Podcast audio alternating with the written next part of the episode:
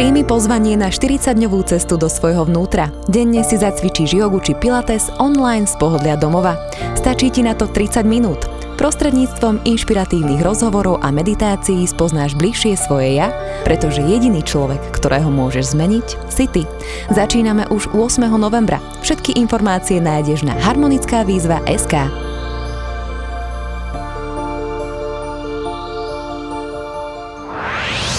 Zdravo a fit Feature podcastom.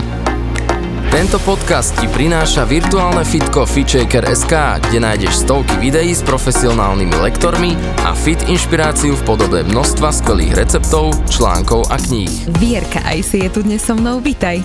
Ahoj, pozdravujem všetkých. Ako sa máš? Ale mám sa dobre, ďakujem krásne. Som rada, že sa nám podarilo takto sa stretnúť a aha. sa porozprávať trošičku. Dúfam, že máš dobré otázky. Všetko mám pripravené. A Túto otázku berieš ako, keď sa sa niekto spýta, že máš to také, že naučené, že áno, dobre, alebo si aj taký ten typ človeka, ktorý zvykne niekedy uh, sa tak rozrozprávať? Ja, ja som veľmi úprimná, veľmi transparentná. Mm-hmm. Akože samozrejme v rámci takých tých svojich krúhov, mm-hmm. hej, že zase nezaťažujem mm-hmm. tými negatívnejšími emóciami zase ľudí, ktorí ich nepotrebujú počuť, ale keď sa mám dobre, tak poviem, že sa mám dobre a keď sa nemám až tak dobre, tak to tak diplomaticky tiež dám najavo. ale väčšinou sa mám dobre.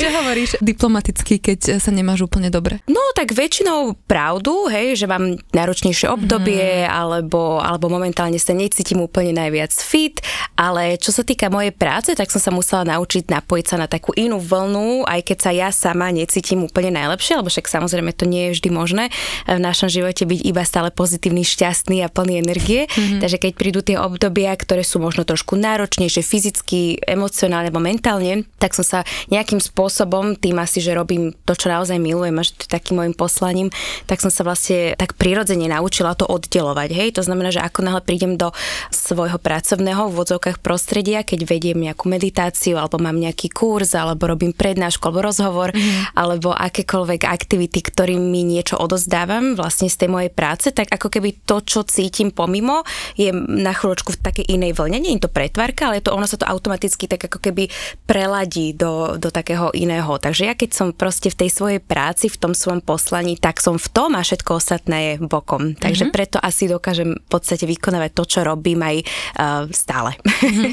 v akomkoľvek období. Vierku možno poznáte ako tanečničku, ale aktuálne už asi niekoľko rokov eh, si inštruktorka jogy, meditácií a zvukoterapie a od 8. novembra si aj inšpiratívnou členkou nášho harmonického týmu. Ja som to nazvala také, ano. že harmonické komando Fernando. Takže aj e, s Vierkou sa budete stretávať.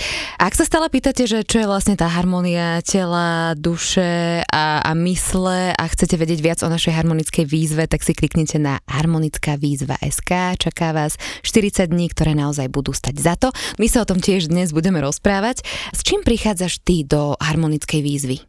Tak my sme e, vymysleli taký koncept viacerých aktivít v podstate počas toho týždňa, ktorý bude prebiehať e, so mnou a okrem teda veľmi pekného rozhovoru, ktorý sme mali s dievčatami, s koleginkami tvojimi, mm-hmm. tak, e, tak sme pripravili aj takú afirmačnú terapiu alebo afirmačnú prax na každý deň, kde vlastne takými pozitívnymi tvrdeniami budeme evokovať vo svojom vnútri a hlavne teda vo svojej mysli také pozitívnejšie myšlienky a nahradzať tým také nejaké negatívne presvedčenia v takej ukážke, hej, v takej skratke, takže to bude na pár minút denne počas celého toho týždňa. Potom sme pripravili samozrejme cvičenie jogy, ktoré bude tak zhruba 30 minútové a plus sme ešte do toho týždňa so mnou vložili synchronizačnú meditáciu, ktorá tiež má okolo 20-25 minút a vlastne tá je zameraná na také synchronizovanie našej mysle a vytvorenie si takých nových myšlenkových vzorcov a prepojenia vlastne toho myslenia s takým pozitívnym mm-hmm. cítením sa. Toto všetko si dnes ešte rozpitveme dopodrobne, aby teda ľudia vedeli, že aj keď sa zapoja do harmonickej výzvy, že, že čo tam nájdu. Ale vy ste rozoberali s Aťkou a s Nikol tému vnútorného pokoja. Áno. Čo tebe dáva vnútorný pokoj osobne? Ja ináč z okolností posledné obdobie veľmi často odpovedám na túto otázku mm-hmm. a som si to tým ako keby tak ešte viacej potvrdila. Pre mňa, čo najviac vo mne evokuje a s čím si najviac asociujem, taký vnútorný pokoj, je keď som v prírode. A prírodu mám rada, ako sme sa ináč pred chvíľočkou aj bavili, rôzneho typu, mm-hmm. hej, že mám rada hory, mám rada tropickú prírodu, mám rada púšť, mám rada akýko, akúkoľvek formu prírody, ale som zistila, že v podstate ako bytosti vždy inklinujeme k nejakému typu podnebia mm-hmm. a vždy inklinujeme k nejakému typu prírody trošičku viacej. A ja som zistila, že ja teda evidentne inklinujem k tej tropickej, takej mm-hmm. tej od podrovníkom, všetko od rovníku nižšie a aj v tých častiach Zemegule sa cítim úplne úžasne, fantasticky. Ako doma. Ako doma. Hej, hej. A tam máš asi nejaké korene, Mám nie? aj korene, áno, hej, môj detko bol z Gany, z Afriky. Aha. Takže áno, je to podrovníkom už tam. Je to tam, to hej, Je to tam, prosto. presne. Ale zase mám aj kamarátky, ktoré majú geneticky tiež nejaký pôvod, nejakú rodovú líniu, možno z takýchto uh, iných krajín, hej, že mix teda so slovenskou krvou a úplne vôbec neinklinujú k exotike, práve že majú radi také severské krajiny a zimu, takže ja si myslím, že to je skôr takého duševného naladenia mm-hmm, a mhm, takého, čo, mhm. čím vlastne tak ako ladíme. Takže ja napríklad mám rada aj Európu, aj európske krajiny, aj teda uh, architektúru, aj kultúru, aj, aj mm-hmm. prírodu samozrejme teda, ale proste mňa srdce ťaha tam nižšie. To je proste také moje.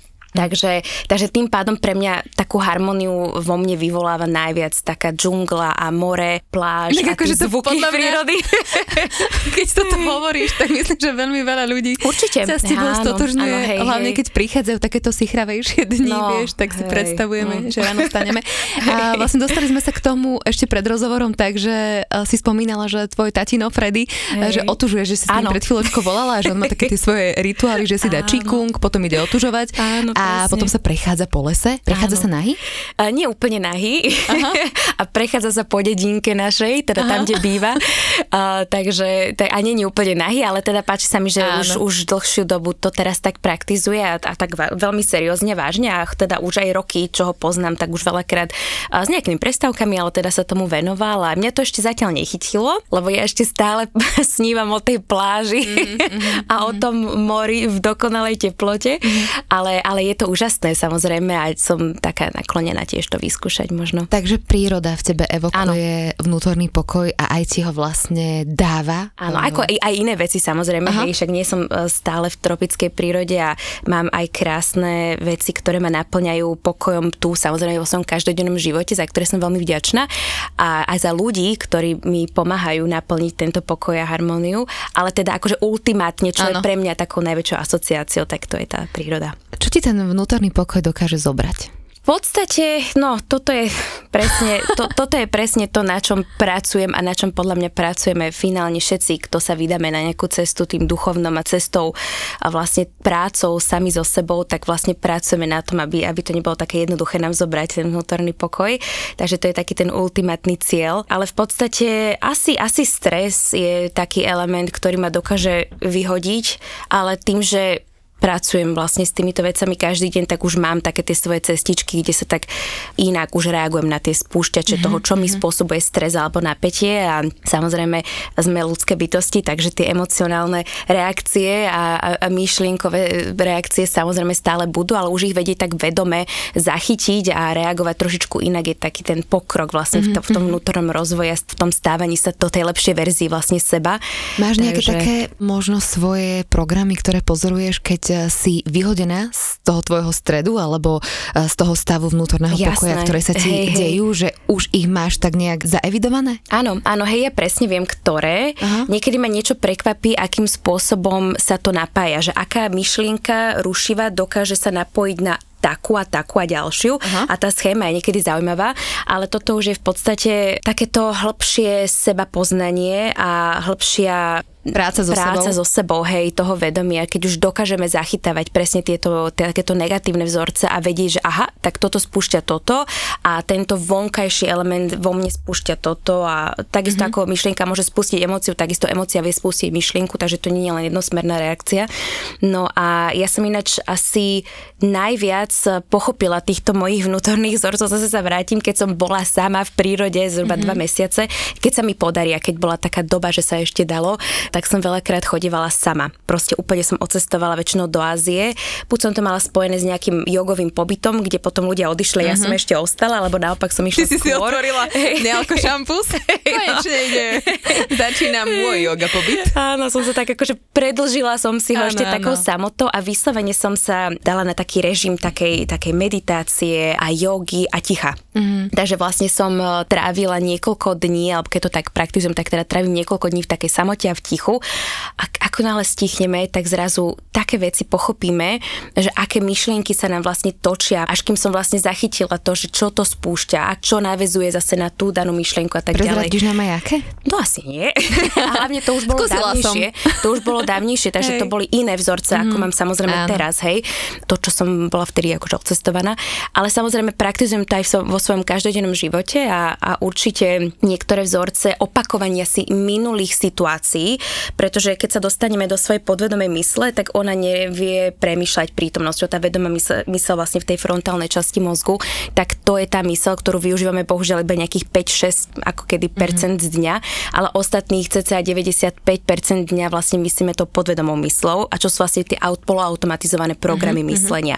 A tie rozmýšľajú buď o minulosti alebo o budúcnosti. Hej? Mm. A tým, že my máme také úžasné schopnosti ako ľudské bytosti, čo sa týka našeho myslenia, tak vlastne naše telo, náš mozog nevie rozlišiť, či si niečo predstavujeme alebo či sa to reálne deje. To znamená, že my ak sa náhodou často ocitneme v minulosti alebo v strachu v budúcnosti a premietame si nepriaznivé situácie znovu a znovu, tak naše telo a teda hormonálne reakcie tých neurotransmiterov v našom mozgu reagujú, ako keby sa to dialo práve teraz túto chvíľu. Teda si to znovu vytvárame. Hej, takže vlastne naše telo podmienujeme a nastavujeme na určité stavy buď stresu, strachu, obav alebo mm. akýchkoľvek tých nižších vibračných, negatívnejších emócií. Samozrejme to platí aj pre tie vysokovibračné, ale teda je to nebezpečné v tom, že vlastne my si sa dokážeme uh, fyzicky, ako keby normálne aj biologicky nastaviť uh, na nejakú nepriaznivú situáciu z minulosti, ak si ju často prehrávame. Takže v podstate to dôležité zachytávanie tých negatívnych vecí, pretože to ovplyvňuje naše zdravie, naše hormóny, naše, naše funkcie tela, imunitný systém a tak Aby ďalej. sme to vlastne stopli a mohli naskočiť na takú uh, inú vlnu. Spomínala si, že to je ako keby nízkovibračné. Čo tebe pomáha sa dostať už možno od rána práve do tej uh, vyššej vibrácie? Mm-hmm. Lebo naozaj uh, veľakrát sa stretneš s niekým, kto ti povie, ty úplne žiariš. A, a vlastne je to naozaj tak, že ty keď sa trošku ako keby pozdvihneš si možno tú svoju vibráciu, Hej. tak už to potom krásne ide a, fičí a možno potom sa ti je tak darí, si na takej vlne ako mm-hmm. keby. Určite, tak e, pre mňa to je taká nejaká rutina rána a takého nejakého svojho osobného času, kde uh, sa trošku venujem takému utišeniu sa, nejakým meditáciám a nejakým takým príjemným začiatkom dňa, mm-hmm. alebo napríklad zvukoterapii, ktorú si veľmi rada ráno iba tak sama pre seba vlastne robím. Ale môže to byť čokoľvek, hej, není to nutné viazať iba na meditáciu alebo na jogu, na jogu alebo na, na nejakú takúto, pre niekoho je to len takéto príjemné ráno, keď si sadne na lavičku do záhrady alebo si dá kávu alebo čaj a trošku sa utišia, pozrie si východ slnka, takže tých elementov a tých rituálov toho, čím sa môžeme naladiť na takú vyššiu vibračnú energiu je viacej a pre každého je to niečo iné, každý má iné a niekto sa proste len tak chce cítiť dobre v prítomnom okamihu a tak začať svoj deň, ale samozrejme, že je mnoho rôznych spôsobov, ako začať ten deň ako pracovať s tou myslou. A práve na tom začiatku a na konci dňa sa dostávame do určitého stavu vedomia, kde vlastne dokážeme svoju podvedomú mysel a to, ako sa cítime ovplyvniť jednoduchšie. A to nám potom vlastne ostáva do celého toho dňa napríklad. Mm-hmm. A čo podľa teba najviac ľudí vzdialuje od toho ich stredu a od tej harmónie, od toho vnútorného pokoja, to tak chceme nazvať? To nevedomie, to trávenie 95% svojho dňa v tej podvedomej mysli a neuvedomovanie si svojich stále rovnakých reakcií a stále rovnakých uh, životných situácií, ktoré sa opakujú kvôli tým programom, ktoré v tej našej podvedomej mysli sídlia a ktoré si tým pádom emocionálne vytvárame a priťahujeme vlastne z toho obrovského množstva možností toho kvantového pola okolo nás, keď my sme emocionálne naladení stále na tú istú vibráciu, tak aj keď možno zmeníme trošku tú myšlienku, ale stále sa cítime smutne a žialivo a ublíženie mm-hmm. a mhm. žiarlivo a tak ďalej, tak stále budeme priťahovať také podobné situácie do nášho života. Spomenula si afirmácie, mm-hmm. možno, že je to istá cesta z toho celého zaciklenia, alebo jedna z mnohých ciest, ako sa z toho teda dostať von, ale nie je to len také, že keď si predstavíš, ja neviem, že človek je strom a teraz si sadne a začne si afirmovať a, a hovoriť som šťastný, som šťastný a opakovať to dokola, dokola ako taký papagaj, ako keby si len trošku nejaké kvietky na ten strom nedáš a neprifarbíš to celé, ale ako keby nevyriešiš tú podstatu toho problému, ako keby nerozklúčuješ to, čo ti vlastne spôsobuje ten problém a len to ako keby tak zaobalíš. Myslím si, že tie afirmácie ako také idú do hrozne hlbokej úrovne, hej, že sú rôzne verzie, áno, môžeme si evokovať aj som šťastný, alebo som krásny. Hej, to som to dala veľmi tie... takú jednoduchú len ale, pre príklad. Áno, ale dobro, lebo väčšina ľudí si asociuje tie afirmácie presne v takom duchu, že si opakujem, ale hej, je to tak strašne jednoduché a tak strašne efektívne. Takže v podstate odpoveď je, že áno, naozaj v našom mozgu, v tých neurónoch, ktoré sa spájajú pravidelnou praxou akéhokoľvek opakovania, či to je správanie, či to je činnosť, či to je aktivita, hobby, akýkoľvek zvyk, tak vytvárame nové neurónové spoje. Mm-hmm. A tieto spoje sa upevňujú, čím viac ich opakujeme. To znamená, že ty keď naozaj budeš sedieť a budeš si opakovať e, a nalaďovať sa aj emocionálne na tú istú, to je tá synchronizácia, na tú istú myšlienku, tak ty si naozaj začneš vytvárať nové spoje. Lenže, čo ľudí väčšinou odrádza a kde strácajú ten efekt toho výsledku, mozku je v tom, že v našom mozgu vznikajú tri úrovne zmien tých buniek. Hej? Mm-hmm. Takže keď sedíš 3 dní a opakuješ si, že som šťastná, som šťastná, som šťastná, tak ti vzniknú chemické zmeny v mozgu, ktoré v podstate uh, vytvoria taký ohňostroj, kde sa ty na chvíľočku fakt cítiš super a 3 dní je to fajn, ale potom zase príde nejaká reakcia alebo ty prestaneš v tom pravidelnom praktizovaní a takisto rýchlo ako tá zmena chemická prišla, prišla tak tak aj odíde. To znamená, že na to, aby vznikli tie ďalšie kroky, to znamená štruktúrálne zmeny v mozgu a funkčné zmeny v mozgu, tak musíš opakovať cca psychologicky vraj 3 krát 21 dní, takže dáme tomu 3 mesiace, keď na niečom pracuješ a to nemusí byť len práca, afirmácia, ale čokoľvek, tak vtedy začneš vytvárať tie štruktúrálne funkčné zmeny, ktoré už sú viditeľné v mozgu. Mm-hmm. A vtedy vlastne začneš meniť svoje správanie a svoje reakcie, návyky. návyky a tak ďalej. Samozrejme, nie je to pre každého taká istá dĺžka, môže to byť oveľa kratšie, niekto dokáže vidieť veľké zmeny a hlavne takých tých svojich vnútorných vecí, ktoré pracuješ sama so sebou a na biologickej úrovni celkom rýchlo, ale naopak sú aj veci, ktoré máme napríklad zažité traumaticky, ktoré ktoré sú oveľa, oveľa hlbšie a tie môžu trvať dlhšie. A máme také, nazýva sa tomu relaps, alebo v angličtine to relapse, kde sa môžeš vrátiť k tomu zlozvyku, hej, že je tam taká tá možnosť, taká tá hranica, že príde niečo, čo ťa môže donútiť sa ako keby tak na chvíľočku vykročiť zase z tej svojej zmeny, z tej svojej cesty zmeny. Takže ale teda zhruba 3 mesiace to trvá, hej, sú rôzne teda terapie, ako na to ísť, buď tie afirmácie ako taká, alebo tá synchronizačná meditácia, alebo rôzne ďalšie psychologické, ak je to teda mm. hlbšie praxe, ale áno, pôsobí to. Uh-huh. A ešte na margo toho, čo si spomínala s tou vizualizáciou si stromu, je rozdiel medzi afirmáciou, áno. je rozdiel medzi synchronizačnou meditáciou, rozdiel medzi vizualizačnou meditáciou Povieš a progresnou. Mi, keď eh, ma niečo rozhodí, že ma to ako keby zoberie naspäť do môjho programu, ktorý ma možno naozaj veľmi trápi, ja sa snažím a tak ďalej.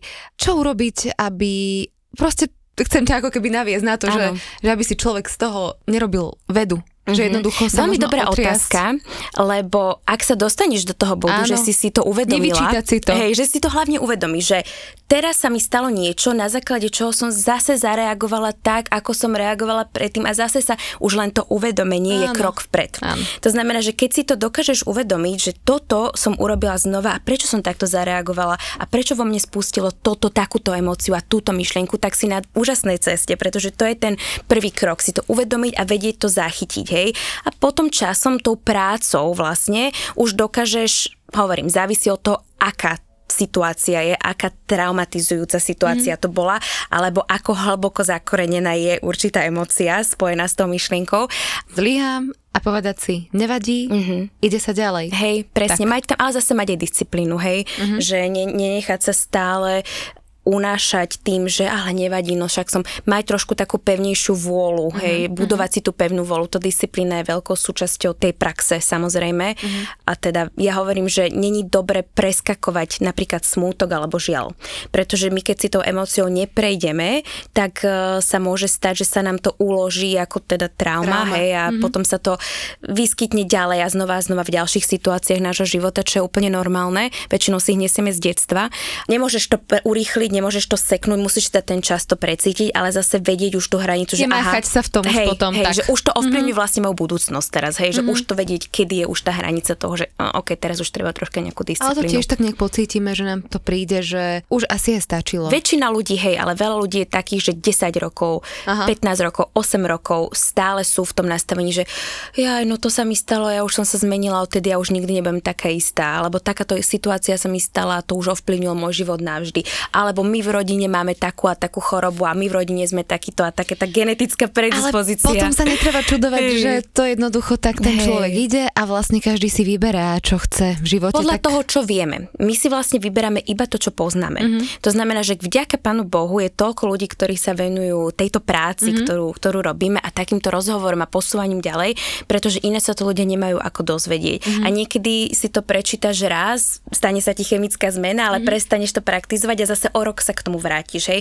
Takže tá cesta pre každého je iná. Teraz sme v takom nejakom uh, fajn období, kedy vlastne sa tieto veci začínajú viac a viac u nás. Hej? Bereme to s tým, že už na svete, v západe, na východe nehovorím, kde tá filozofia a myšlienkové smery hlavne zvyk, vznikli, ale teda na západe sa tomuto životnému štýlu ľudia venujú už veľmi, veľmi, veľmi, veľmi, veľmi dlho a je to takou pravidelnou a prirodzenou súčasťou, ale teda u nás mám pocit, že posledné roky, aj keď to tu bolo už aj predtým, aj dlhé roky, ale teraz hlavne v tomto období to veľmi stúpa a je veľmi veľa možností, kam ísť na jogu, kam ísť na zvukoterapiu, kam ísť na meditáciu, kam mm. ísť na kurz a tak ďalej.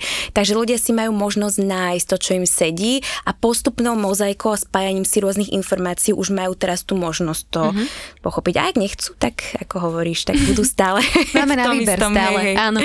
Poďme si teda možno trošku dať také tie rozdiely medzi afirmáciami, synchronizačnou meditáciou, vizualizáciou. Áno, sú rôzne typy meditácií, hej, všetky sú správne. Není nesprávny spôsob, ako meditovať, pretože aj podľa tej tradičnej indickej, hej, indickému spôsobu rôznych typov teda meditácií, tak sú teda rôzne, hej. Máme yoga nidra, čo je taký jogový spánok, potom sú meditácie, ktoré sú zamerané iba na vizualizáciu, že sa prenášaš na vedenou meditáciou. Inštruktor ťa teda prenáša na krásne miesta, hej, kde si dokážeš vizualizovať krásnu prírodu alebo sa spojiť e, s nejakým elementom alebo proste sa, ako som spomínala na začiatku, že my vlastne nevieme, že vnútorne náš mozog teda nevie, či sa to naozaj deje alebo si iba predstavujeme, takže tá vizualizačná meditácia nás naozaj prenesie na pláž alebo na hory mm-hmm, alebo mm-hmm. niekde, kde potrebujeme ísť na nejaké špeciálne miesta.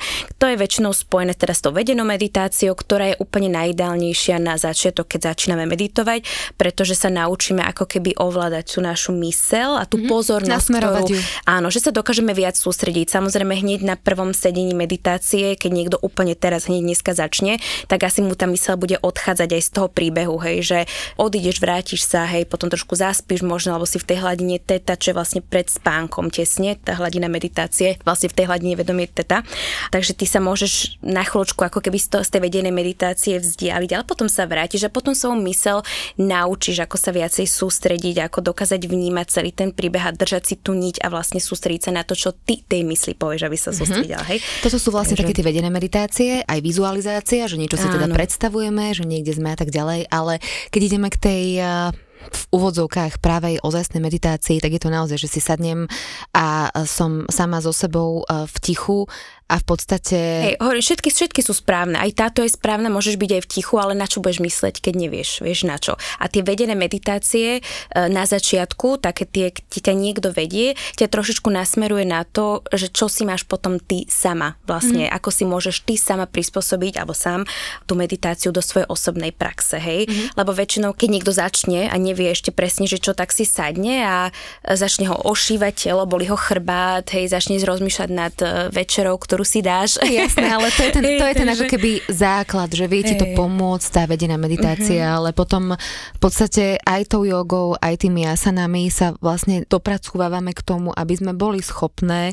schopní si sadnúť vydržať v tom sede, neošívať sa a vlastne len v podstate v úvodzovkách mm-hmm. príjmať posolstva. Ja to ako keby tak vnímam, mm-hmm. že tie myšlienky nám možno aj môžu na začiatku víriť, keď si sadneš, ale už si schopný uh, s tým byť a vlastne sedieť a byť v tichu a možno si dať len takú 20-minútovú meditáciu, že nikto ťa vlastne nemusí viesť a Áno. potom sa možno vieš postupom času, keď mm-hmm. ako keby praktikuješ dlhšie, možno dostať aj do nejakých stavov zmeneného vedomia, pranajamov a tak ďalej, mm-hmm. to už je niečo iné tiež. Určite. Ono to je také, že ak niekto vydrží 20 minút na začiatku, tak to je úžasné. Lebo 20 minút väčšina ľudí, pokiaľ teda nevedia, čo majú robiť, tak je to veľmi obťažné. Áno. Ale je tam, hovorím, to je viacero elementov, pretože pri tej meditácii ide o to, aby sme sa dokázali nehybať, pretože keď sa nehybeme a naše svaly sa uvoľnia a náš dých sa spomalí, tak takisto naša mysel sa spomalí spomalí, pretože to evokuje v nás pocit uvoľnenia a spánku. Hej? Mm-hmm. To znamená, že ty vlastne to, s tým spomalením toho dychu evokuješ vo svojej mysli, že všetko je v poriadku, nenahlíme sa, ideme ako keby oddychovať, takže aj tá mysel sa vlastne akoby dostane do takého prepozičného stavu, ako by išla spať, regenerovať Áno. a tak ďalej. Mm-hmm. Hej. Takže to je veľmi dôležité. Potom napríklad meditácia je veľmi dôležité byť v láhu, preto sa leží v jogovej napríklad pozícii e, šavasana, čo je vlastne láh na chrbáte, alebo sa sedí s vystretým chrbátom, pretože pozdĺž tých našich nervových dráh v chrbtici vlastne prúdia aj energické dráhy, ktorých by sme mali mať teda počas tej meditácie e, nezablokované priechodné. Hej. Keď už sedíme napríklad s ohnutým chrbátom alebo sedíme v nejakej e, zvláštnej inej alebo ležíme v inej pozícii, nemusí to byť taktiež škodlivé, však samozrejme akákoľvek relaxačná pozícia je dobrá, ale teda keď chceme ísť už do tej podstaty toho, že vlastne ako to robiť správne, tak je dôležité mať napríklad aj ten spriamený vystretý chrbát, aj tie ohnuté nohy majú svoj zmysel, hej, keď napríklad niekto vydrží už dlhšie sedieť, napríklad v polovičnom lotosom sede alebo v úplnom lotosom sede, tak vlastne akoby tým prekryžením nôh my e, zablokujeme alebo teda odkrvíme trošičku spodnú časť tela, čím vlastne vrátime väčší prúd tej aj energie, aj krvi, aj toho krvného obehu do hornej časti tela. Takže ono to má všetko svoj zmysel. Mm-hmm. Ale v podstate, keď chce niekto meditovať iba tak, pre nejaké také príjemné nastavenie sa bez tých uh, takých úplne hlbokých uh, duchovnejších cieľov, čo je samozrejme úžasným doplnkom do každodenného života, tak stačí v podstate si naozaj iba sadnúť, pustiť si nejaké zvuky prírody a trošičku si tú mysel upokojiť. No a v podstate všetky tie rušivé myšlienky a emócie, ktoré nám prichádzajú, keď ľudia povedia, že ja nedokážem meditovať, ja stále na niečím iným rozmýšľam, stále sa hýbem, tak to sú vlastne tie naše podvedomé myšlienkové vzorce, ktoré nám zasahujú. Mm-hmm. Hej, že vtedy ich dokážeme pekne vidieť, že vlastne vtedy, keď ty sa spomalí, že v úvodzovkách donútiš svoje telo, nech sa chvíľu nehybe mm-hmm. a iba tak sedíš a vtedy ti začnú chodiť tie myšlienky a také tie pohnutky, tak vtedy dokážeš ako keby analyzovať, mm-hmm. alebo tvoj uh, učiteľ dokáže analyzovať, čo sú vlastne tie tvoje mm-hmm. vzorce. Hej, takže... Hovorila si, že telo alebo naša mysel, naše vedomie sa dostáva do stavu teta. Poďme si ho trošku viac popísať. Uh-huh. Lebo je alfa, beta, Poďme si to možno trošku rozlíšiť. Áno, tak spánok, hlboký spánok, alebo taká tá hladina spánku je delta, v tej sa väčšinou nachádzame už aj ako detičky, keď sa narodíme, ktoré teda väčšinou spia. Potom je hladina teta, čo je vlastne u detí napríklad tá hladina vedomia zhruba do 7. roka života. A to je taká tá e, hladina spojená s vizualizáciou, s fantáziou, schopnosťou e, pripisovania nejakých, alebo personifikovania napríklad neživým objektom, dávame nejaké také sily, hej, preto sa deti dokážu dokážu tak krásne hrať v takej svojej predstave. A je to vlastne hladina hypnozy a hladina meditácie, hej, tá mm-hmm. hladina teta. Niečo medzi spánkom a delosťou. Spánkom, mm-hmm. spánkom, hej, áno, áno. Ale samozrejme my ako dospelí ľudia týmito hladinami prechádzame, okrem delty, teda prechádzame normálne počas dňa, hej, že, uh, takže nie je to, že iba vtedy sme takto, v tejto hladine, potom v tejto a potom v tejto. A samozrejme, keď napríklad máme niektorú hladinu vedomia prevladajúcu, takú, aká by nemala u napríklad zdravého dospelého človeka prevládať, tak to väčšinou už potom psychológii symbolizuje možno nejakú poruchu, hej, napríklad obsesívno-kompulzívnu poruchu mm-hmm. alebo uh, ďalšie iné, mm-hmm. hej, to je zase iná téma. No ale samozrejme teda máme tú hladinu teta, potom alfa je taká tá bežná, ktoré sme asi aj my teraz, hej, taká tá vedomá, prítomná, rozprávaš sa, sústredíš sa, ale v príjemnom naladení. Mm-hmm. Potom beta už je takéto vyššie, väčšie, napríklad pracovné nasadenie, hej, kde už máš nejaké tie úlohy, ktoré musíš splniť a nejaký taký ten možno aj časový tlak, hej, že už si proste produktívnejšia a rýchlejšia ideš. a mm-hmm. ideš, hej. A potom máš beta 2 2, čo je už taký ten veľmi vysoko až neproduktívny stres, by som povedala, ktorý je veľ, veľmi škodlivý vlastne pre človeka. Hej? A väčšina ľudí sa veľmi často počas dňa nachádza práve v tej beta 2 a samozrejme aj dlhších časových e, úsekoch života. To je potom veľmi nebezpečné už pre telo kvôli tomu, čo sa vylučuje v mozgu človeka, keď sa dostane do stresu. Taký hormón kortizol, aj okrem iných, hej, sa vylučuje a ten kortizol má veľmi uh, nepriaznivé účinky na telo. Mm. Takže ak sa to deje raz za čas, hej, že niekto má napríklad stres, lebo ide na pódium, alebo ide, ide vý, nejaký stres. výkon. Áno, mm. hej, že je to tak, toto to telo to zvládne hej, a práve, že to posunie k výkonu, ale keď už to je na takej pravidelnej báze, tak okrem iného sa tvoje telo dostane do takého modu prežitia, že ty sa vlastne dostaneš do takého stavu, že ty už iba prežívaš. A si stále v takom napätí a stále si v takom ohrození, ako keby tvoje telo má pocit, že je stále v ohrození. A to už je taký ten stav, že tam vznikajú veľmi ťažké uh, aj fyzionomické problémy u človeka. Už sa to potom somatizuje v nejakej Hej, chorobe, alebo presne. máme presne a už sa to stuhnutia, to už sme potom mm-hmm. takí. Mm-hmm. Hej, a má to aj duchovné, aj emocionálne, aj mentálne, ale aj biologické vysvetlenie, že čo mm-hmm. sa vlastne vlastne v tom tele deje. Takže není to len také, že á, máš nejakú emocionálnu chorobu a usadilo sa ti to preto, lebo si smutná, ale naozaj, naozaj biologicky vieme potvrdiť, že ten kortizol spôsobuje toto, toto, toto, toto, napríklad zastavenie imunitného systému, zastavuje to rast, to znamená, že naše bunky sa neregenerujú a zároveň sa neduplikujú a vlastne my potrebujeme počas dňa ako dospelí ľudia vymeniť, ľahkosti povedané, niekoľko 100 tisíc buniek v našom tele. To znamená, že keď ten kortizol máš vylúčovaný pravidelne, tak toto sa zastavuje. Vznikajú rôzne bunečné deštruktívne tvary, čo už vieme, že znamenajú onkologické stavy. Hej, keď sa ti zmení forma a štruktúra bunky napríklad. A tak ďalej. Plus teda ten imunitný systém sa zastavuje a odkrvujú sa nám orgány a cievy, lebo potrebujeme, keď sme v strese a vylúčime ten kortizol, tak naše telo sa dostane do modu, kde sa ide buď brániť, ide bojovať, mm-hmm. alebo ide utekať.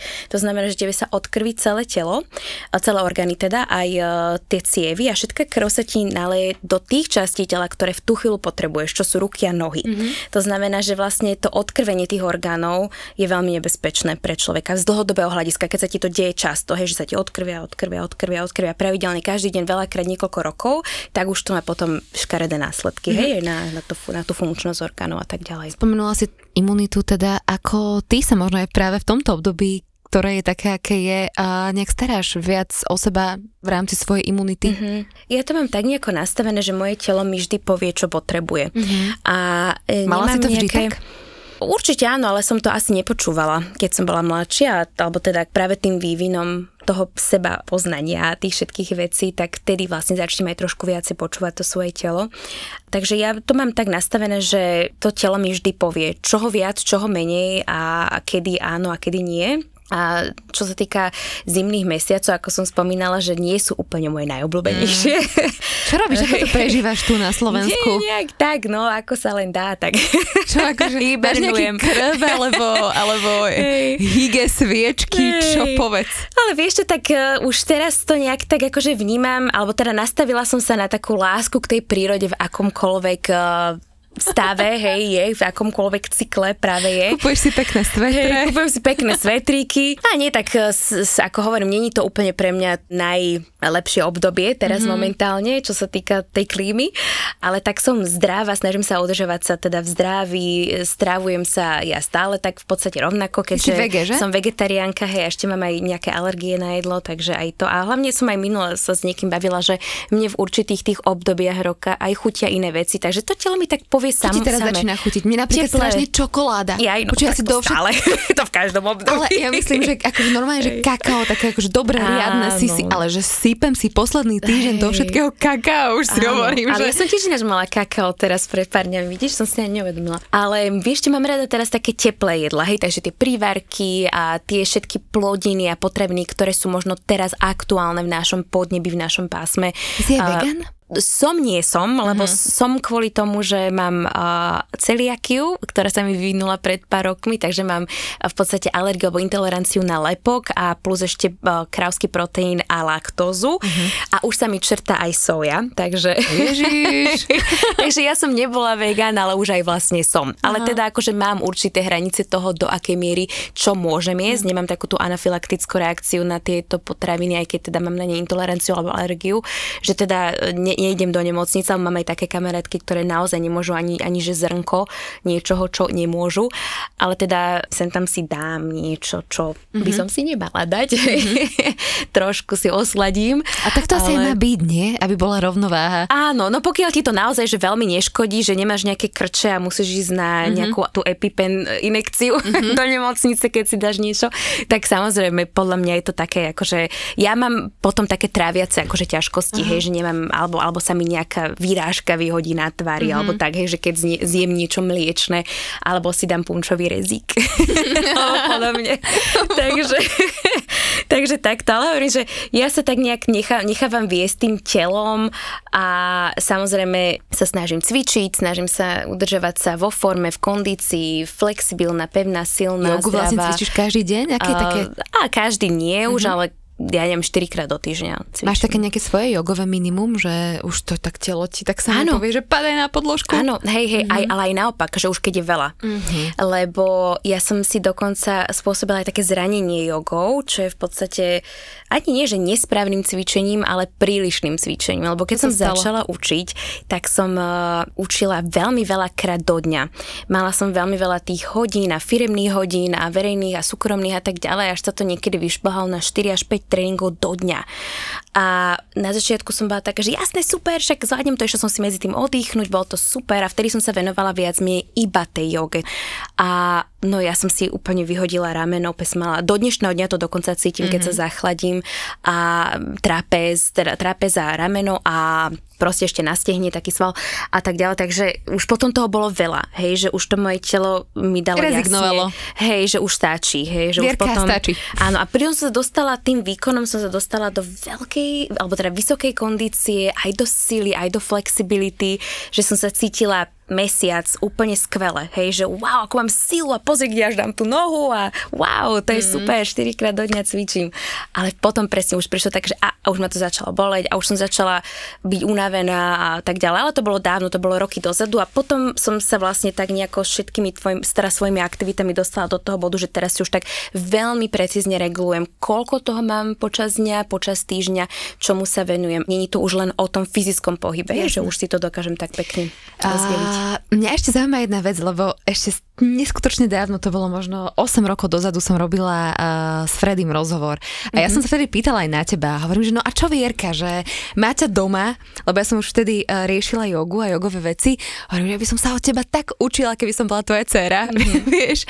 A on že, vieš čo, ona zatiaľ to vôbec nemá záujem, že nejak ju to neberie, Aj. ale že možno, že to príde, možno, že to nepríde, že takto bral. Kedy to prosím tak k tebe prišlo?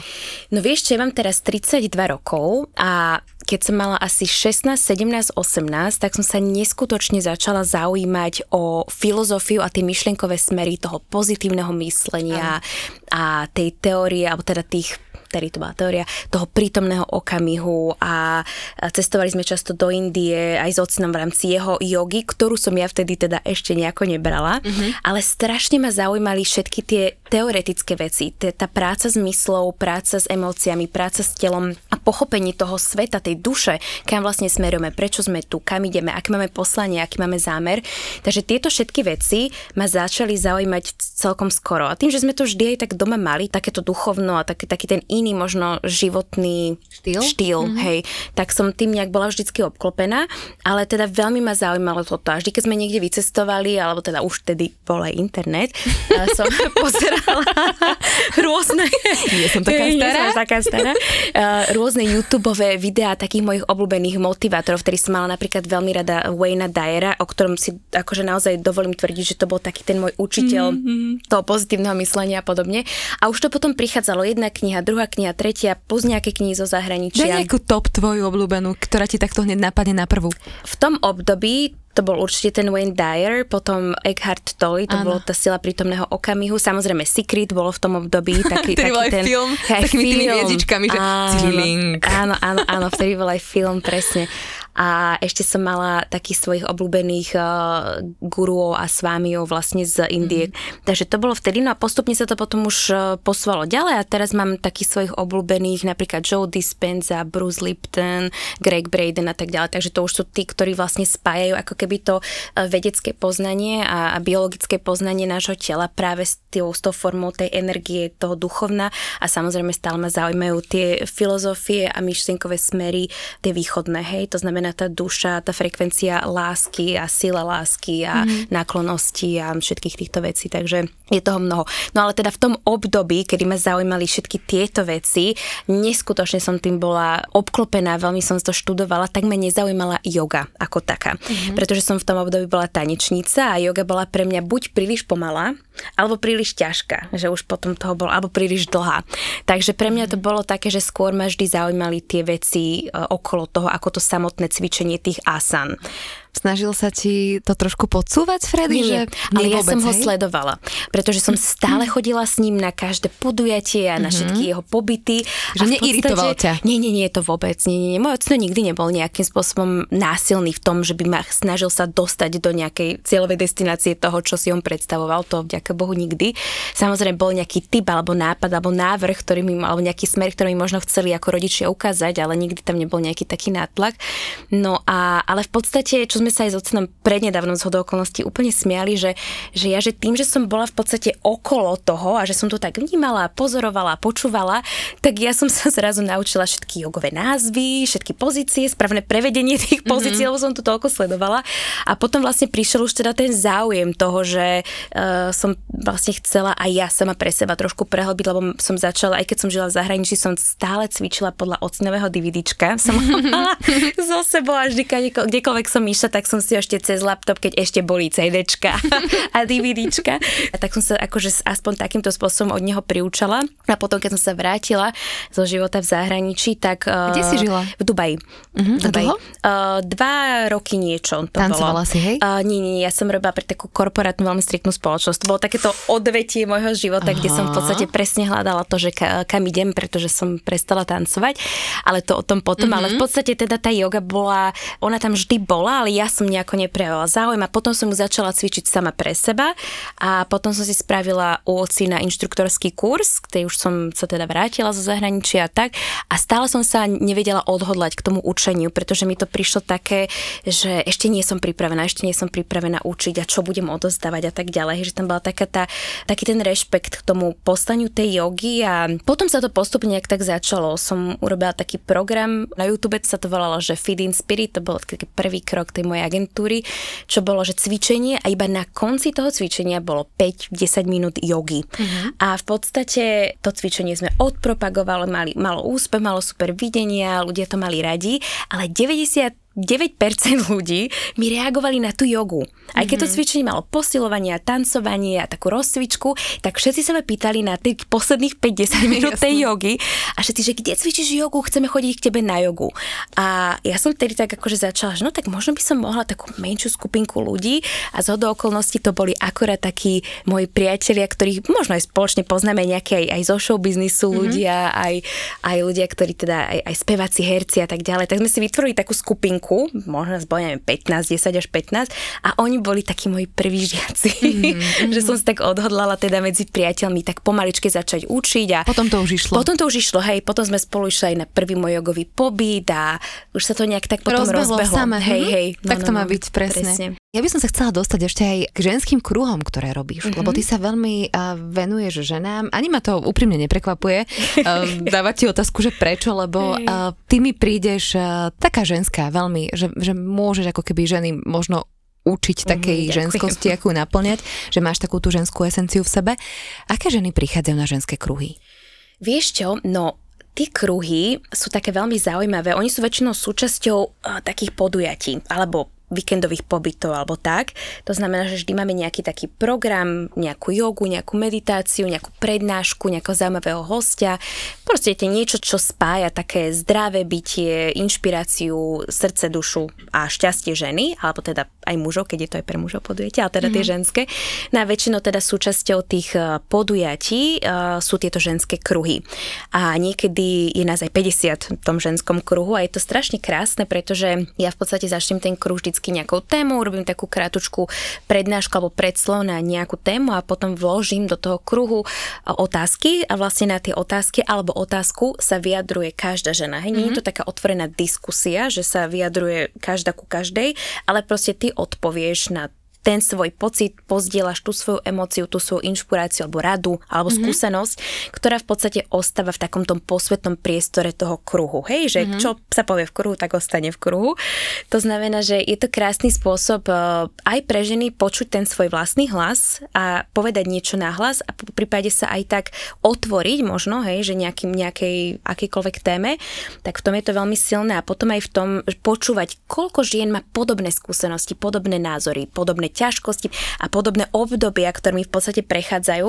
A naozaj teraz posledné mesiace som mala e, možnosť e, a bolo mi cťou teda spoznať doslova, že stovky žien, ktoré sú úžasné a ktoré ma veľmi inšpirovali a ktoré mi presne dali taký ten nadhľad toho, že čo ženy spája, v čo sme si neskutočne podobné a naopak, že kde sú možno také nejaké uh, nedostatky informácií, ktoré ženy nemajú, aby si uvedomili, akými úžasnými bytostiami sú, hej, že veľa žien je takých stereotypne zasadených zasadený do takej nejakej svojej spoločnosti alebo do takého svojho uh, spôsobu myslenia alebo mm-hmm. takého toho prúdu toho života. Kde vidíš ten Hej. problém, možno práve tie problematické oblasti, keď mm-hmm. sa mhm. ti to tak ukazuje? Fú, to je Fú. veľmi na dlhú tému, Aha. veľmi, veľmi, takže nechcem, nechcem ani príliš, aby sme zase nepotiahli podcast na dve hodiny, ale vieš čo, ja si myslím, že problém je to, že ženy nemajú celkom obsiahnutú, väčšina, nechcem všetkých samozrejme kategorizovať, ale väčšina žien nemá tak úplne obsiahnutú tú štruktúru toho, že čo vlastne som ako žena, aké mám vlastnosti a čo všetko sa skrýva pod povrchom toho, že som žena.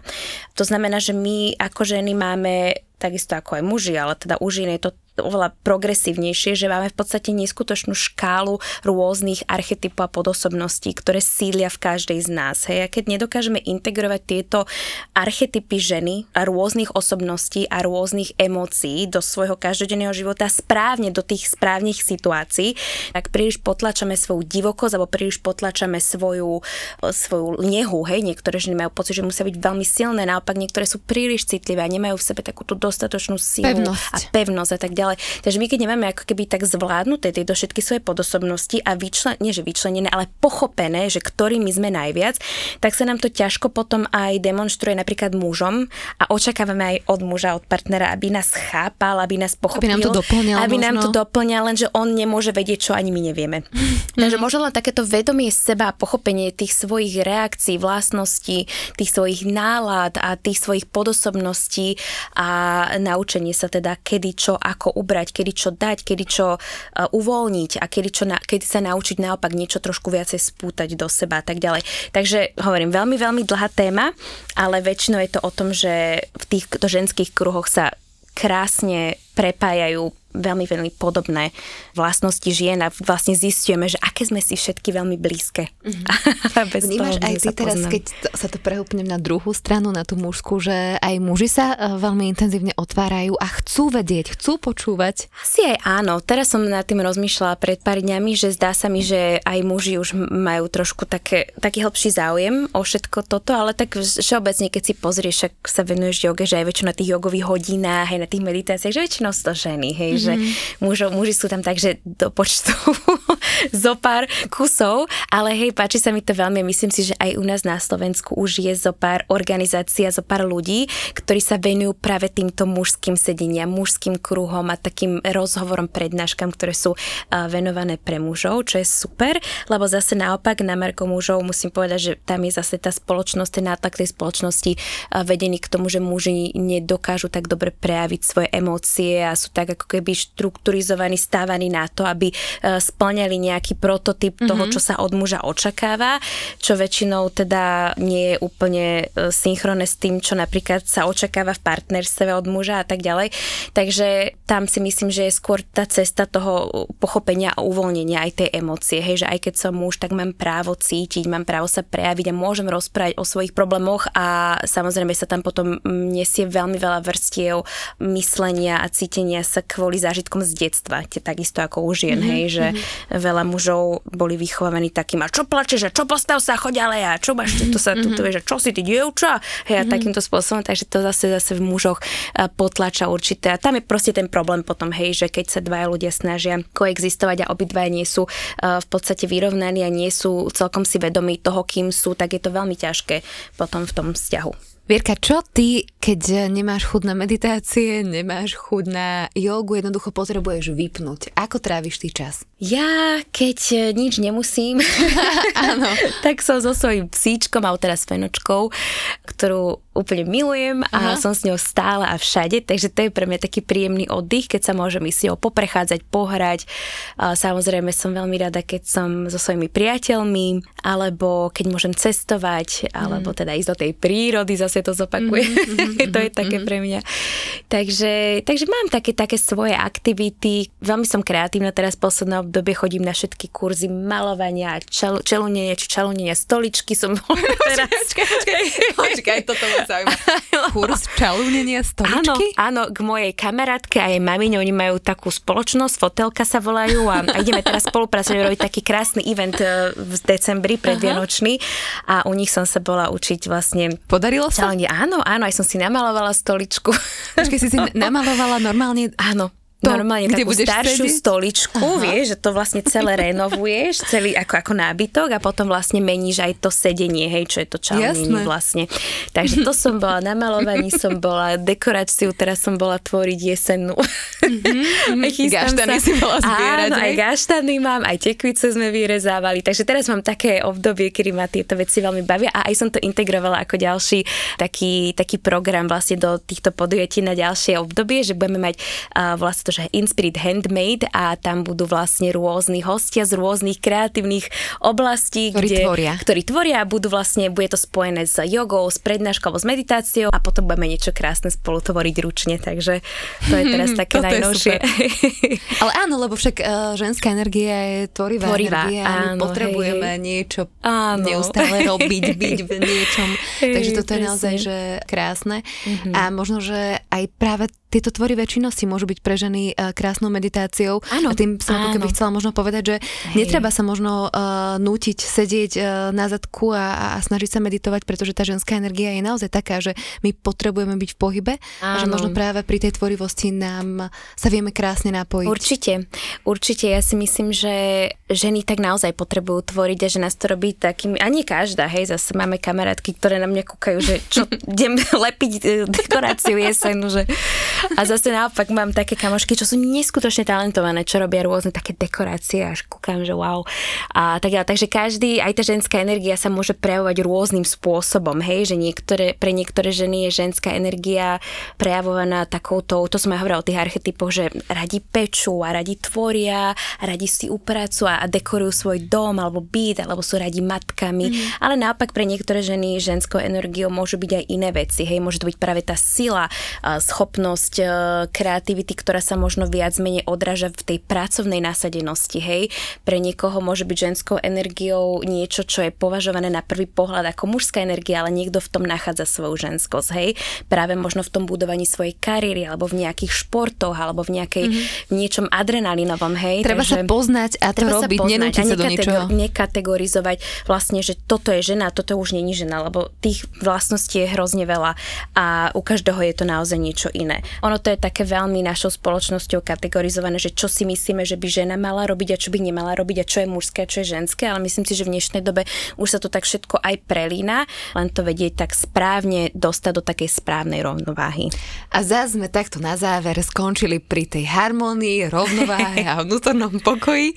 Tak uh, vy všetci, ktorí sa chcete možno dostať bližšie uh, k tomuto všetkému, o čom sme sa rozprávali, tak si môžete kliknúť na harmonická výzva SK Aj tam nájdete a budete počuť a môžete sa pripojiť k joge, k meditáciám, k afirmáciám s Vierkou Icy. Vierka, ja ti veľmi pekne ďakujem. Ďakujem aj ja. Myslím si, že ešte sa stretneme, lebo budeme mať, budeme mať o čom. Ale určite áno. No a s vami sa počujeme tiež určite v nejakom ďalšom podcaste. Ďakujem ti krásne. Ďakujem krásne. A vám ešte želám krásny deň. Ahojte. Ahojte. Počúvali ste Fitchaker podcast. Ja som Adriš Pronglová a teším sa na vás na budúce.